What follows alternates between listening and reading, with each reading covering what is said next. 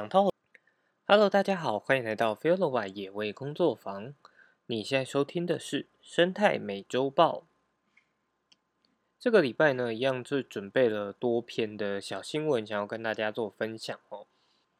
好，那第一则新闻呢，是上个礼拜，就是延续上个礼拜的新闻，在新竹有一对水豚逃脱了嘛。那根据新闻报道之后，这对水豚呢，其实是在五月八号的时候就已经离家出走了。那在二十一号的时候，成功抓回了母的水豚，不过公的水豚呢，仍在外面在逃。这个礼拜的新闻呢，就是在二十七号的时候，有民众在新丰的红树林保护区发现了疑似水豚的下落，那也拍照，立即通报了搜索团队。团队也赶快的到了现场去进行搜索，不过因为遇到涨潮啊以及其他的问题，当天还是没有能够成功抓到这只公的水豚。那因为这周呢可能会有台风来袭，也担心附近呢有一些流浪犬的威胁，所以呢大家也是希望能够尽快的找到水豚的下落。好，那这则新闻呢主要还是希望让大家去思考说。诶，其实，在饲养一个宠物的时候，你就应该要去思考到，说自己到底有没有能力把这个动物照顾好。像这个水豚呢，是村民自己饲养的，那从国外进口，一只也要花二十万元。那当然不能因为说哦，只是有钱就是任性，所以因为好玩，我就把这个水豚买进来，结果买进来之后又没有给它良好的环境，那也没有。固巩固好它的围篱呀，就导致水豚菌在五月八号的时候就落跑了。那其实到现在已经将近快要一个月了。虽然说水豚呃个性可能相对比较温和，不会直接的对于其他原生的动物啊或者是人啊造成什么样的影响或者危害，但它在野外环境呢还是很有可能会造成一些农作物的损害。那也包含了其实新闻中还有提到说，哎。担心它在外面受到浪犬攻击啊这些问题，那所以真的喜欢一个动物不一定真的要养它。那如果真的决定要养它了，就应该要给它更好的照顾，而不是只是引进进来为了一时新奇，然后到最后又让它受到更多的苦难。好，再来，除了水豚君呐，上个礼拜最出名的一一则新闻呢，大概就是台北的一家日式拉面店推出了新产品，叫做大王巨足虫拉面。那卖点当然就是这个巨足虫是海洋甲壳类生物，而且它的贝壳啊，竟然比拉面碗的碗口还要大，所以立刻引发了就是网络上许多的话题。那另外它的另外一个卖点呢，是一晚要将近一千五百台币，所以高贵的身段立刻引起了餐饮界的好奇。那这个虫到底是什么样的来历？其实，在两年前呢，才有这一号生物的列名，但它并不叫大王巨足虫。目前在分类上的呃纲目科属种呢，也还不是很清楚。大致上可以确认是深水狮家族的成员。那另外有个远亲，就是比较常见的海蟑螂，大致上呢都存活在数千公尺的深海，水温很低，海水压力大。那深水狮存活在这么恶劣的环境，所以要让它的背甲能够长到这么大呢，估计要好几年的时间。那拉面的店主呢，当然不可能哦，就是用所谓的就是湿拉面啊，或者是海蟑螂拉面来做行销，所以呢，就特别取了一个呃比较厉害的名字，叫做大王巨足虫来推出啊。那这个深海狮呢，究竟好不好吃？其实到目前为止都还没有完整或够水准的实际发表，大部分都是耳闻而已。店家宣称这类的海狮要去内脏。身上可以吃的部分呢，口感多元，松软的部分像蒸蛋，那也有部分呢是像海鲜的口感。因为产于极深海域，在那个深度呢，食物就是非常的难寻找，所以捕捉过深海狮的渔民呢，都说这个甲壳类呢应该是海底的清道夫，主要是吃一些鱼类的腐尸啊残骸。那食用这个深海狮。很有可能会感染到深海贝毒，身上会可能会产生荨麻疹啊，需要服用一些抗组织胺来消减不适。那也因为这种过敏反应的这个说法呢，也让一些食安单位已经到这个拉面店来进行了解。那推出这样子的一个拉面新品啊，其实也引发了海洋生物界的注意。大多的反应呢，是对这个深海狮的了解有限。虽然过去淘海就是渔民们就曾经看过了，不过大部分都是自家食用，不会公开的贩售。那海洋生物界的学者呢，担心说，万一巨足拉面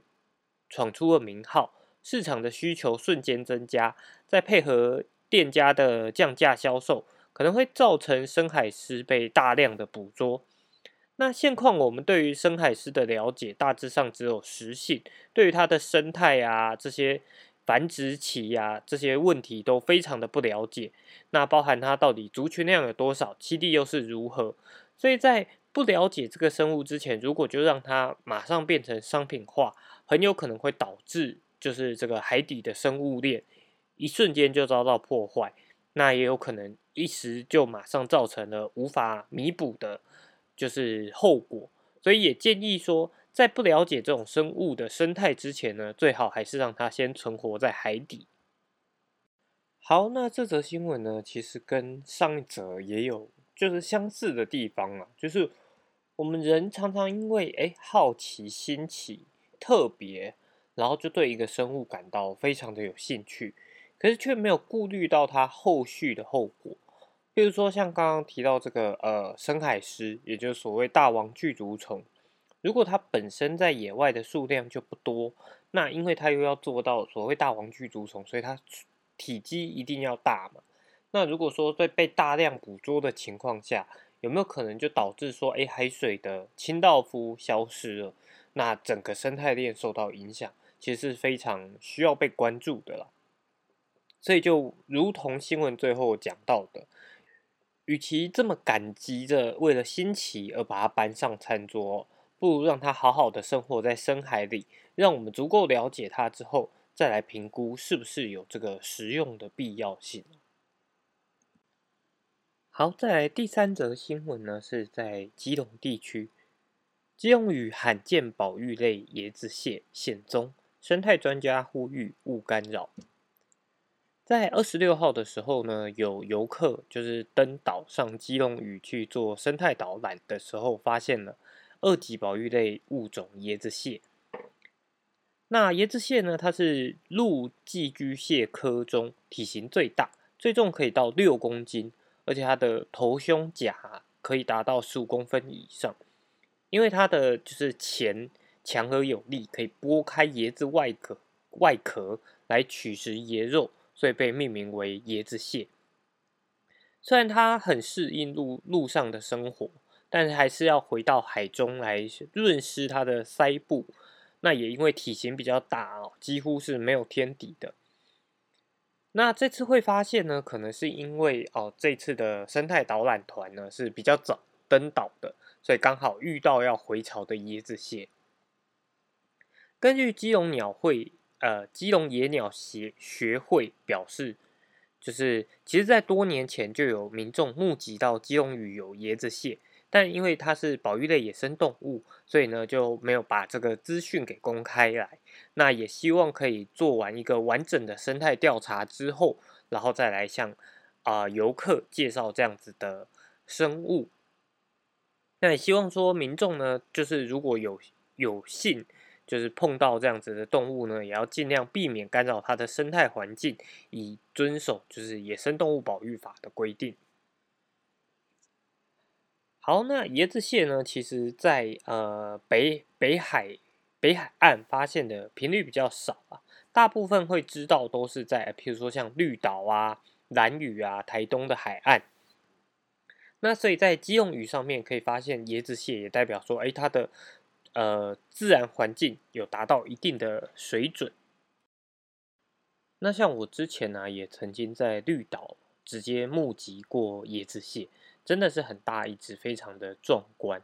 那在欣赏的同时，其实同样的就是我们不要过度的去惊扰它嘛，就是让它看着它漫步的就是走回它的林子里面，其实也是一种享受。所以还是希望就是再一次的跟大家分享说，哎，其实观察野生动物也是一种很好的亲近野生动物的方式，而且透过观察，你可以更了解它的自然之美。好，再来下一篇新闻呢，一样是发生在基隆啊，基隆市信义区的。某个大型社区啊，它的后山附近就是天外天富裕公园，有着丰富的生态资源跟野生动物，像穿山甲啊、山羌还有白鼻星等动物都常常出没其中。那最近呢，有两只山羌就从这个后山呢的一个四高四层楼高的挡土墙摔落到社区身亡。而且有一次还是在小朋友骑脚踏车的时候，突然有山枪坠落吐血而死，让小朋友也饱受到惊吓。那住户看到了也感到非常的害怕。基隆市动物保护防疫所的所长表示说，因为这个社区呢，它原本就是一个山坡地，因为开发的关系呢，所以才导致了这个四层楼高的挡土墙。那也让动物很有可能会失足摔下来。他认为说，未来应该要在做建设的过程当中，就要建立好生态检核制度，在设计的初期呢，就去做好保护野生动物跟人类和平相处的一些措施。他也认为说，建物的所有人和林地的林地的地主都有责任，应该要协调协调好。来做好这个防护网的措施，不要再造成动物伤亡了。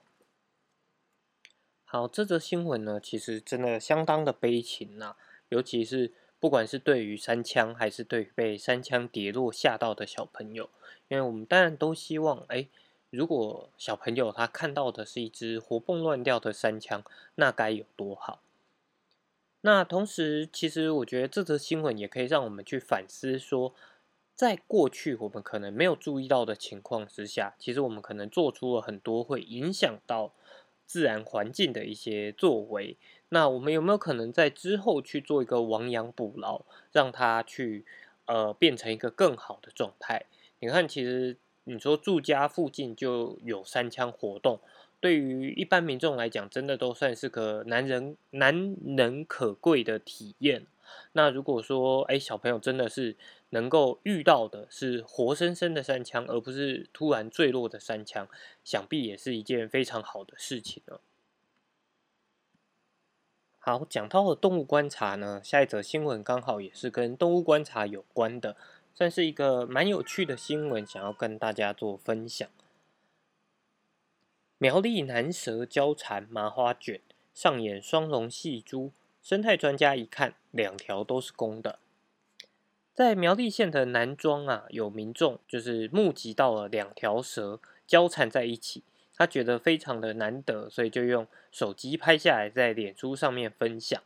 那他就表示说：“哎，看到了一场双龙戏珠的好戏。”不过生态专家呢表示说，这应该是两条公蛇在角力争夺地盘跟交配权。那有新闻当中的照片呢，可以看到两条蛇真的是交缠在一起，像麻花卷一样啊。那苗栗县政府农业处的呃保育科科长呢，就表示说，这两条是无毒的成年男男蛇，南边的男啊，不是男子的男啊。那而且两条都是公蛇，彼此交缠激斗呢，其实并不是在交配，而是在就是角力，在争夺地盘跟争夺就是交配权。那输的一方呢，就会呃离开。如果说是交配的话，公蛇跟母蛇呢，只会有下半身叠在一起，上半身则是分开的，不会交缠在一起，而且大部分会躲在隐秘的草丛，避免有外力干扰。那生态专家表示呢，两条公蛇在打架，只会彼此交缠去，呃，就是去运用他们的肌肉力量来让对方臣服。那不太会去张嘴咬对方，只要有成功压制住对方啊，输的一方就会自然离去，而且在打斗的过程当中不太会在意外界的事物。如果有民众主动打断，才会被人类吓跑。好，这则新闻呢，真的算是蛮有趣的一个小知识，跟大家做分享啊。尤其接下来要步入夏天了，那台湾的蛇类资源本来就相当的丰富，所以相信大家，哎，如果有在做野外活动的话，遇到蛇的机会就会呃变多。不过其实遇到蛇的时候，不用太过于惊慌，那也不用遇到每一种蛇都想要呃就是把它打死之类的，因为其实台湾虽然说有人家说著名有哦五毒蛇。但其实蛇类对于人来讲，它都是其实蛇比人更感更容易感到害怕。那人对于蛇的恐惧大多是来自一个刻板印象。其实蛇类大部分在看到哎体型比它巨大的生物的时候，它都会基本上会自己避开。但有一些蛇类，比如说有毒的蛇类，它会因为自身具有毒液，所以它会相对来讲并不是。它会可能会反过来想要呃防卫，那这时候其实你人当然不要很快的去逼近的话，对蛇来讲，它当然还是能逃就逃，因为对它来说去进行攻击也不是一件安全的事情，所以其实遇到蛇类的情况，其实你就是默默的等它自然离开就好了。那比较危险的状况呢，大部分是在没有注意到对方的情况下，就到了一个过近的距离。那不管是人或者蛇，它都会吓到。吓到的当下，可能蛇就会比较紧张，就马上采取一个防卫机制。那人如果又没有保持安全距离的话，才可能会被咬伤。所以提醒大家呢，就是夏天出游的时候，还是要注意自己。身边啊，脚边的草丛啊，这些地方，那譬如说有草丛的话，大家都知道所谓的打草惊蛇，你知道有扰动存在，其实动物大部分都会主动避开了。那也就是希望大家不要看到蛇就第一时间想要把蛇打死，因为真的我们在路上看过太多的蛇，它可能被居民打死，可是其实它都是无毒的蛇，因为一般民众并不一定。那么直接能够分辨出来哪些是有毒蛇，哪些是无毒蛇，然后也不要再相信就是过去啊用头是三角形或者头是圆形来做做分别，因为那只是一个大致上的方向，但它不一定准确。所以以尊重生命的方式的话，其实你就稍微扰动一下，让它自然离开就好了。那如果有遇到任何，譬如说受伤的，或者是真的，然后他就在家里面出现的话，现在也要提醒大家，绝对不要再拨打消防队了，因为这个业务它已经就是分割出来，让消防弟兄可以更专注的去做消防的业务。那这种呃捕风捉蛇的业务呢，大部分是由市政府的农业局来承办，那也有可能会外包出去，所以遇到。比如说蛇类入侵家中啊这种状况的话，建议各位都是可以拨打一九九九，那有一九九九的专员为你转转接到就是负责这个业务的人，这样才不会对消防弟兄造成更多的困扰。好，再来下面一则新闻呢，是荒野保护协会合欢山生态观察，金剑猎捕特有鸟类金翼白眉，立即报案。荒野保护协会台中分会二十多名会员呢，在二十一号的时候纠团到合欢山进行生态观察。那意外的发现了说，哎，有一个就是诱捕的鸟笼。那这个幼鸟笼上面还有个喇叭，正在播放金翼白眉的鸣叫声，借此引诱野外的金翼白眉进入鸟中。当时已经有一只金翼白眉在笼子里面。那一台驾驶着白色丰田车子的男子，这时候刚好来取鸟笼。协会的会员直觉是盗猎，所以就询问说：“哎，这名男子为什么要抓鸟？”男子答复说是研究用。那会员当然就接着询问说：“是哪一个研究单位啊？什么之类的问题？”男子没有回答，匆忙提着装有金翼白眉的幼鸟笼离去。那。这些会员们呢，就随即也通报了泰鲁格国家公园管理处，并向保安警察第七总队南投分队报案，由南投分队转转报保七总队花莲分队来进行调查。好，虽然说在过呃，我们都以为说。这种非法猎捕的这个行为啊，在台湾应该是越来越少了，因为大家的保育观念越来越好，那生活也过得越来越来越好的情况，其实这种猎捕行为应该是会越来越少才对。但是这次的新闻也就表示说，确实还是有人在利用这样子的行为来进行赚钱呢。因为假设说这名男子真的是如他所说的做研究。在被询问到是哎哪一个研究单位啊什么这类的问题的时候，不应该是呃逃以逃避的方式，应该会很很大方的会跟大家分享说，哎哦他是哪一个单位的，那目前在做什么样的研究，一个去跟民众分享说，哎现在在做哪些研究，哪些地方可能是民众可以协助啊，或者是帮助生态环境变得更好的状态。那这名男子当然，因为他遇到的是荒野保护协会，他们自然也比较有相关的知识，知道说，哎，在做生态研究，好像不应该是用这样子的形式来进行诱捕。男子当然就是立马的逃跑了。那虽然说，哎，这些会员们他们有就是有立马报案，但后续到底有没有彻查到？以及最后的罚款是多少？这些其实呃，我觉得都应该要持续关注。可是这应该，我觉得新闻不会再持续播报了。那当然，这则新闻也提供给大家。如果真的在登山过程啊，或者是在做生态观察的时候，发现有奇怪的现象，第一时间当然是哎，你可以上前询问，以免真的是在做进行研究的人员，但是却被误认为是盗猎者。那在询问过后，如果对方的行径诡异的话，最好也是呃，比如说拍照啊，或摄影记录起来。那如果说对方是有开车的话，也是可以记录一下，记记一下对方的车牌号码，那去就是报案，这样子呢才能够帮助台湾的生态变得越来越好。好，再来要分享两则，就是国际的生态新闻。人类摸小牛导致被同类排挤，元方安乐死是在维护自然。在最近啊，美国的黄石国家公园安乐死了一只牛宝宝。那这个消息呢，也引发了网友热议啊，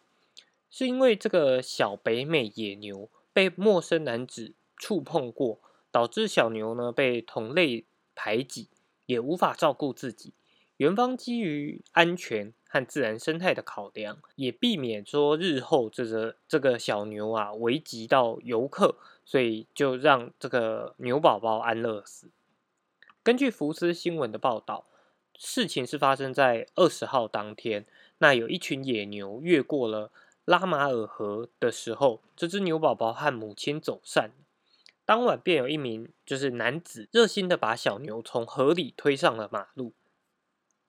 但后来游客们发现说，这只牛宝宝呢，它就一直跟随着汽车。那黄石国家公园解释说，后续公园管理员有反复尝试让小牛再次融入牛群，不过最后都以失败收场。那最主要的原因是因为人为的干扰常常就会导致野生动物拒绝它们的后代。那当它被牛群遗弃之后，也将影响到它后续的正常生存。园方也再次提醒到说，人类在就是国家公园内呢，应跟野生动应该要跟野生动物保持至少二十二公尺的距离，跟熊啊、狼啊这类的动物更要距离大概一百公尺以上。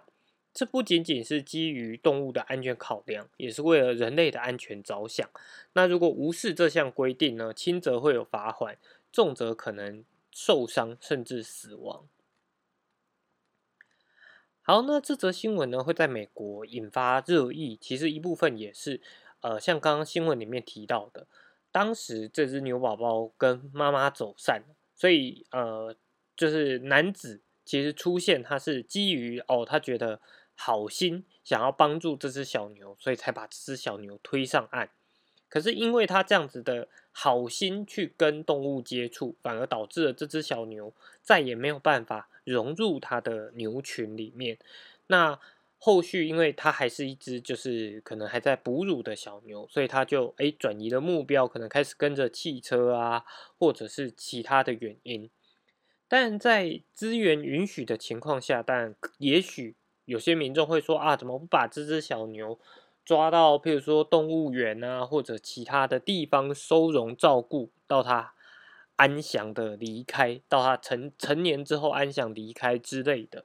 但其实这就必须呃牵涉到，就是这种保育的资源到底足不足够，以及这个美洲野牛到底呃在。保育上面的等级是不是需要花这么大的精力？那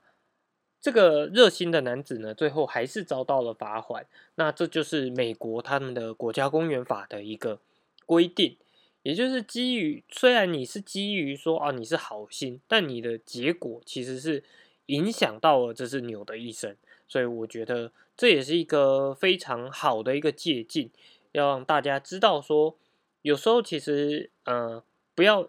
单纯因为好心而去影响了环境生态。对于美国来讲，他们的这一套自然环境的制度可能相对走的比较久一点，所以在他们的理念里面，他们就是认为说，你应该要让它呈现自然的状态。即便这只小牛真的，如果说这名男子没有去帮助这只小牛，可能会有两个状况，一个是小牛它就继续在河里面，最后自然的淘汰了，或者是哎牛群可能会回来，牛妈妈可能会回来帮助这只小牛再脱离这个河河岸。可是你当你人类介入的时候，其实动物对人来讲它并没有那么高的信任度，所以当当这只小牛染上了人的气味的时候，对于牛群来讲就是一个。没有办法接受的事情，所以虽然你心里想要帮他，反而有可能是害了他。好，这个这个礼拜的最后一则新闻呢，是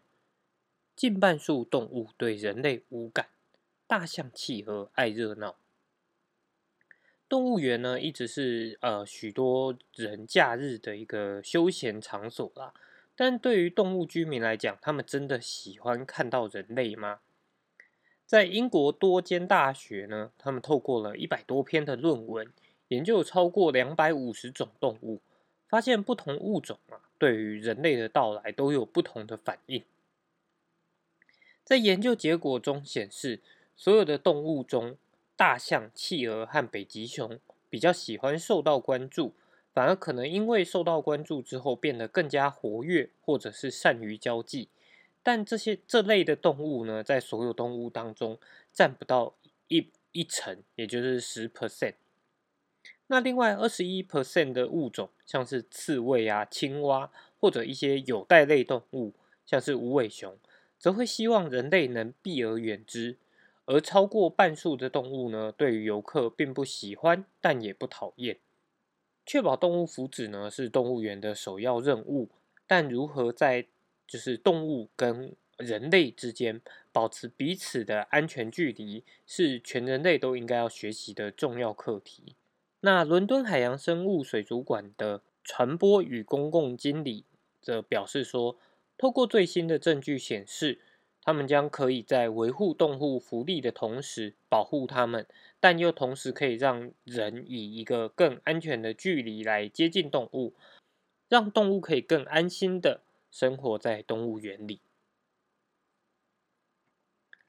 好，这则新闻相当的有趣哦，我觉得也是一个新的知识啊。就最后可以发现说，哎，确实有某些动物，它可能对于人类来。呃，就是人类来观察它是感到比较兴奋的，比较能够接受的。但其实多数的动物可能都是，呃，就是过着自己的生活。那当然也要看过这篇论文才会知道说，哎，其他的动物是包含了哪些动物。不过也有部分的动物确实会因为人类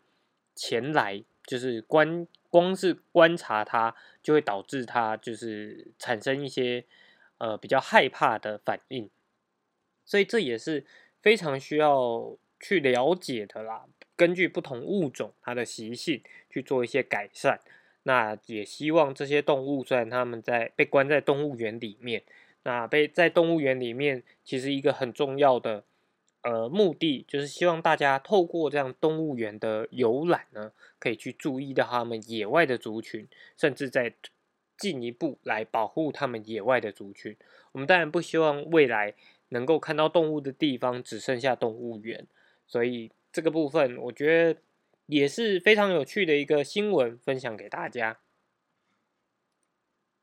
好，那这个礼拜的生态美洲豹呢，就到这边。如果喜欢我们的节目的话，欢迎追踪我们的 Podcast 频道。同时，我们也有脸书的粉丝专业、Instagram 跟 YouTube 频道。那我们就下礼拜再见喽，拜拜。